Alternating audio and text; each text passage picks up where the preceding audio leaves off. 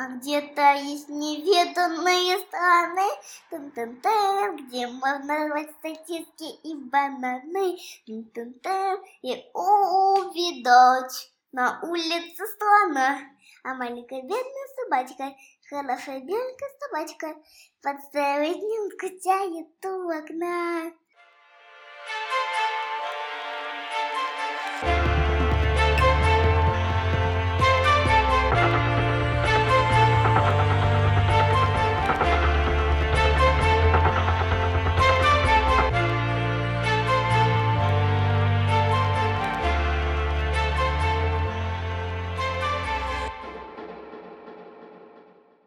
С вами Любовь Лазуткина, психоаналитический психотерапевт, и моя дочь Марго, которая спела вам о маленькой собачке Соне, скучающей у окна. Как только я услышала эту песню, мне захотелось поговорить с вами вот о чем. О мамах, скучающих в декрете.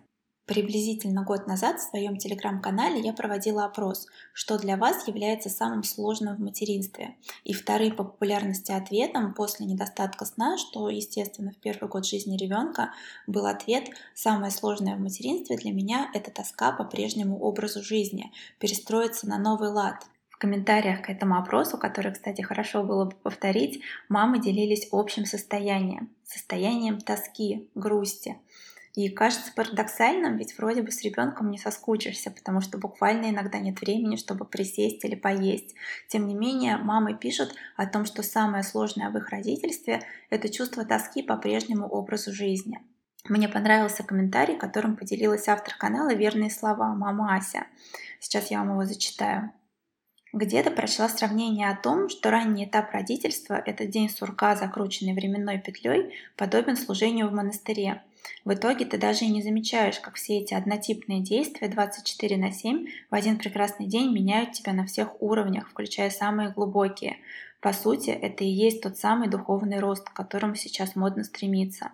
Осознанное родительство точно ступенька к новой мудрости. И вместе с взрослением ребенка ты тоже становишься сильнее и мудрее. И это ли несчастье? И действительно, практика показывает, что для многих декрет становится тем самым поворотным моментом не просто в их распорядке дня, а в принципе поворотным моментом в жизни, когда люди находят себе новые хобби, новые занятия, новые увлечения, открывают какие-то новые грани себя, кто-то даже кардинально меняет профессию. Однако не все.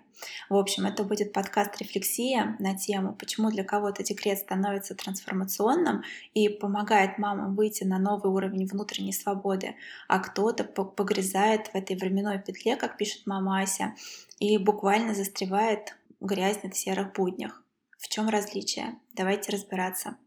Давайте начнем с аксиомы. Дети ограничивают нашу свободу. Это так. Прежде всего, они ограничивают нашу свободу физическую, свободу перемещения в пространстве. Мы не можем выйти порой из дома одни. Свободу строить свой распорядок дня так, как хочется нам. Мы всегда вынуждены корректировать свои планы, подстраивать их под режим ребенка, учиться делать наши бытовые дела вместе с ребенком. То есть, по сути, мама становится не из свободного человека человеком зависимым. Здесь даже зачитаю вам мою любимую цитату Винникота. Дети имеют тенденцию разрушать самые лучшие планы просто потому, что не видят никакой нужды в загадывании наперед. И здесь я могу без преувеличения сказать, что одним из факторов, главных факторов послеродовой депрессии является то, что мамы не готовы расстаться со своей свободой. Они не готовы отдать себя на откуп ребенку, на... они не готовы стать заложниками ситуации. Поэтому обычно в определенный момент, чаще всего это происходит на первом году жизни ребенка, мамы доходят до такой крайности, до такой точки, когда они понимают, что все, я дальше так не могу. И дальше, соответственно, как мы знаем, самая темная ночь происходит перед рассветом. Что же может произойти дальше? А дальше я хочу поговорить с вами о том, что же все-таки происходит. Представим, что мы находимся, мы та мама, которая находится как раз-таки в той точке невозврата, когда она осознает, что прежней жизни уже нет, все, пора сказать ей до свидания и думать, как жить, как выживать дальше. И здесь мне приходит как раз-таки на ум такое выражение coping strategies из английского, то есть как справляться, как буквально морально выжить. И здесь, в зависимости от личности самой мамы, я бы сказала, что происходит это как раз-таки ближе или после года ребенка, когда чуть-чуть освободились руки, и мама смогла оглянуться вокруг, посмотреть на свою жизнь немножко отстраненно, появляются следующие варианты развития событий. Первый из них мама понимает, что все, теперь я с ребенком, теперь он часть моей жизни, и постепенно мама начинает жить интересами ребенка, начинает жить жизнью ребенка, забывая о своей собственной. Мы часто видим таких мам, которые, в принципе, если их спросить, а что ты хочешь и что тебе интересно, очень сложно им будет ответить на этот вопрос, так как они полностью растворяются в ребенке. И какая здесь существует опасность? А, в принципе, это довольно хорошо. Это, как правило, заботливые мамы, которые всячески активно участвуют в жизни своих детей, они принимают активное социальное участие в последующем, когда ребенок идет в школу. Но тем не менее, это мамы, которые рискуют э, чуть-чуть душить ребенка своей гиперопекой, так как когда, как вы сами понимаете, теряется интерес собственный к жизни, точнее к собственной жизни, мама начинает гиперопекать ребенка, и ребенок в этом плане становится неким заложником своей мамы в моральном плане, потому что он начинает буквально чувствовать себя обязанным, даже если мама напрямую не говорит ему об этом, что я посвятила тебе свою жизнь, а иногда и такие выражения мы можем встречать, тем не менее ребенок чувствует, насколько он важен и нужен маме. И это крепкая связь с одной стороны, но это и пути к моральному заточению, точнее к сложностям сепарации с другой стороны. И главный вопрос, что же с этим делать? Всегда, когда в терапию приходят подобные мамы, мы задаем им вопрос о вторичной выгоде. А какая вторичная выгода в том, что ты живешь жизнью своего ребенка, а не своей собственной? И здесь уместно спросить, если у вас есть подозрение на подобный сценарий отношений, задать себе вопросы. А могу ли я допустить вообще мысль, что ребенку может быть хорошо без меня, что я не буду центром его вселенной? Готова ли я признать, что моему ребенку будет так же хорошо, если он будет общаться будет посвящать свое время, свое внимание, свою любовь, обращать ее другим людям, а не мне. И это, пожалуй, главный критерий, он намного показательнее даже тому времени, которое мама проводит с ребенком, а, это моральная способность отпустить что мы говорим? Мы часто слышим, отпускайте своих детей. В каком смысле? Отпускайте их не в сад. Не в том смысле, что отпустите их от себя, не проводите с ними время. Можно проводить прекрасно целый день с ребенком, при этом морально отпускать его. Здесь речь идет именно о психическом отпускании, о разрезании той психической пуповины, когда мама видит, что ребенок может быть заинтересован не только в ней, когда у нее нет ревности, например, к другим членам семьи, если она видит, что ребенок, вот часто приходят так, такие запросы от мам с подобным типом, Например, ребенок больше любит бабушку, чем меня. Я от этого очень сильно страдаю. Или я вижу, как ребенок радуется, когда приходит папа, а я, тем не менее, проводила с ним целый день до. Почему так происходит? Вроде как ребенок должен любить меня. И во всех этих переживаниях есть ваша детская часть, ну не ваша, тех мам, которые э, описывают подобные чувства, а, детская часть, что если я вижу, что моему ребенку лучше с кем-то, чем со мной, обычно закрадывается в данном сценарии мысль о том, что я не нужна, и это самый глубинный страх в таком случае, что я не нужна, то есть вторичная выгода мамы в данной модели выстраивания отношений своих, со своим ребенком быть нужной, быть кому-то нужной. То есть ребенок закрывает внутреннюю потребность мамы в любви к себе. И это, к сожалению, детская позиция. Это не позиция взрослого человека, который готов отдавать ребенку, вкладывать в него, а не ждать, что ребенок будет любить меня. И если копнуть еще чуть-чуть глубже и попытаться понять, почему мамы пытаются получить любовь от своего ребенка. Это, в принципе, нормально ждать, что наши дети будут нас любить.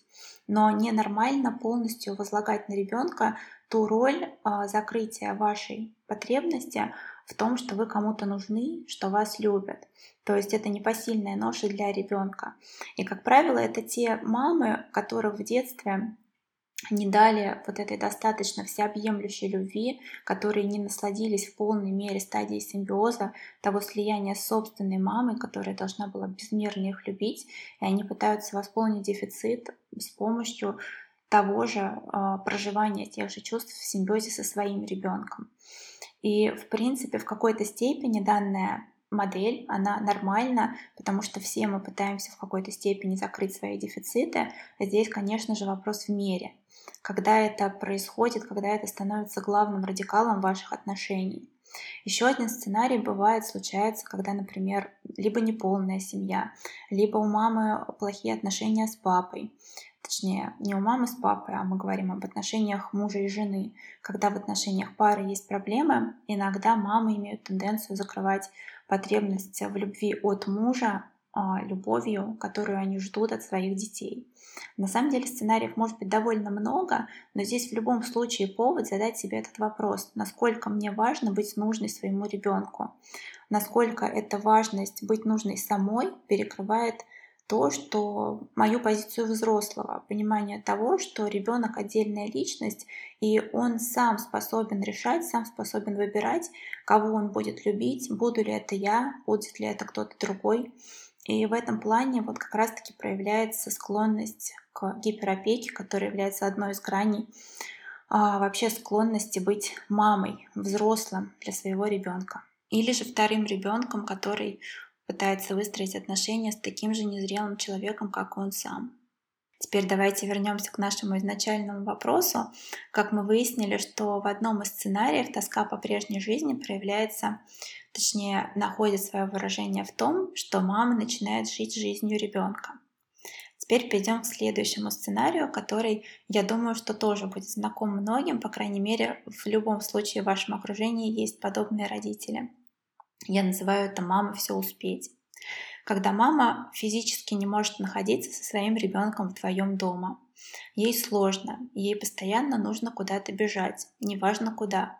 Это могут быть э, очень интересные мероприятия, концерты, театры, это могут быть ранние кружки. Кстати, такие мамы, как правило, сильно озабочены ранним развитием своего ребенка. Им хочется, чтобы он поскорее социализировался, поскорее составил ей компанию в ее насыщенной социальной жизни. Они всячески отрицают то, что теперь немножко по-другому, и, как правило, с нетерпением ждут того момента, когда с ребенком можно будет выходить в свет. Ну, в свет условно, на самом деле мамы могут бежать и в магазины, и просто на детскую площадку, искать вечного общения, какого-то себе окружения. То есть и вот если вы посмотрите на со, стороны, со стороны на такую, на жизнь подобной семьи, мама, ребенок, то вы увидите, что они действительно буквально постоянно куда-то бегут. И тогда, если попросить эту маму на секундочку хотя бы остановиться и задать два вопроса. Первый вопрос, от чего ты бежишь? И второй вопрос, а зачем ты бежишь и что ты там ищешь? И э, в терапии находятся ответы на эти вопросы. Как, как правило, часто мамы доходят до того, до осознания того, что бегут они от сложности, от невозможности выносить своего ребенка, невозможность жить с ним вот в этом слиянии, в симбиозе, у них, как правило, были какие-то травматичные, травматичный опыт, травматичные отношения собственной мамой на данной стадии. И их защитный механизм — это избегание, это отрицание, это изоляция. То есть они пытаются убежать от сложностей, они не пытаются погрузиться в этот симбиоз с ребенком, а они пытаются от него убежать. И если попытаться разобраться, зачем они бегут, потому что ведь в целом мы выходим куда-то в социальный мир за интересом, наверное, за яркостью жизни, за какими-то новыми впечатлениями. И как раз-таки в этом еще одно стремление восполнить тот интерес, то, что того интереса, которого не было в их собственном детстве. Возможно, это был интерес со стороны их родителей, которого не хватало. А возможно, все намного банальнее, и мама просто боится заглянуть в себя новую, боится принять себя в новой роли мамы. Это принятие у нее не наступает, и она продолжает бежать от него а, в поисках того, что внешние люди каким-то образом будут создавать иллюзию ее прежней жизни, что социальная активность, которую она разворачивает, действительно это не что иное, как иллюзия того, что ничего не изменилось. И за этим стоит, как правило, глубокое отрицание. Отрицание того факта вообще, что я мама. И здесь нужно очень глубоко разбираться и попытаться понять, как маме вообще понять в первую очередь и во вторую очередь принять себя в новой роли мамы. Потому как если ребенок живет в этой постоянной гонке за чем-то извне, да, а убегание в социальную жизнь, а, тотальное убегание в социальную жизнь, это и есть гонка за поиском всех этих впечатлений, по сути, любви извне, а не поиск этого всего у себя внутри, в своем внутреннем мире. То есть ребенок, выросший в подобной гонке, он тоже, как правило, не насыщается любовью мамы, он живет чем-то вот этим карнавалом, который разворачивается вокруг, и не может заглянуть в себя впоследствии. Тут э, я не буду приводить какие-то определенные сценарии развития, но в целом, когда мама не принимает себя как мама, и у ребенка могут возникнуть некоторые сложности. Здесь давайте подведем некий промежуточный итог, куда же все-таки убегают мамы от своей скуки, скуки всеобъемлющей, поглощающей, которую они испытывают в декрете. Хотя вы, наверное, уже начали догадываться, что это необычная скука. Первые мамы убегают в своего ребенка, начинают жить его жизнью. Вторая категория мам убегает во внешний мир, убегает э, в социальную жизнь. А есть ли вообще мамы, которые никуда не убегают? Есть ли мамы, которые способны принять и сохранить себя, несмотря на то, что их жизнь тотально изменилась, изменились они сами? То есть здесь мы подходим к вопросу, можно ли вообще не потеряться, не потеряться в той ситуации, когда ты начинаешь быть тотально зависимым от ребенка человеком. Конечно, можно. И теперь давайте зададим себе вопрос. Этот вопрос вообще полезно задавать каждой маме, Вопрос это звучит так. А каким образом в условиях тотальной несвободы, тотальной зависимости от собственного ребенка, где я все-таки могу найти эту свободу? Где лежит пространство свободы для меня новой, для меня в роли мамы? И, конечно же, эта свобода лежит не во внешнем мире. Эта свобода лежит не в вашем ребенке, не в жизни вашего ребенка. Эта свобода лежит где? Внутри нас самих. Это свобода самовыражения, свобода творчества, свобода проявления себя. Поэтому не случайно время декрета становится для многих мам трансформационным, когда они находят, буквально находят себя. И все, что для них не хватало в их прежней жизни, чтобы найти себя, это как раз-таки остановиться и отбросить все лишнее, увидеть, что для вас действительно важно. Ведь в условиях, когда вы ограничены во времени, ограничены в пространстве, вы буквально вынуждены отбрасывать все лишнее и оставлять только то, что жизненно для вас значимо, что значимо для вас по-настоящему. И, как правило, это и есть ваши истинные интересы, истинные вы. Это то, к чему у вас лежит душа, грубо выражаясь. Задавайте себе этот вопрос почаще. Где мое пространство свободы? Где я? Где именно я, я и никто кроме меня. Очень важно ставить маме себя на первое место. Не в том плане, что я первая поем или я спокойно приму душ, а в том плане, что мои желания, мои личные желания, они значимы. Они значимы прежде всего для меня, а если я в порядке, если я не потерялась, значит и мой ребенок никогда не потеряется. Почему этот вопрос важно задавать почаще? А потому что не существует какого-то определенного типа мам. Все мы на себе испытываем все три сценария. Все мы иногда куда-то убегаем. Все мы иногда растворяемся в своих детях. Но очень важно не растворяться в них полностью. Очень важно оставаться, всегда оставаться только собой, только для себя, быть тем человеком, который действительно всегда с вами, немножко похож на раздвоение личности, но нет, а, вы действительно только вы тот человек, который важен в первую очередь, который важен всегда. И если мама не теряет свою самоценность, эту ценность будет чувствовать ее ребенок, и это превратится в будущем в его чувство своей самоценности. Не теряйтесь. Всем пока.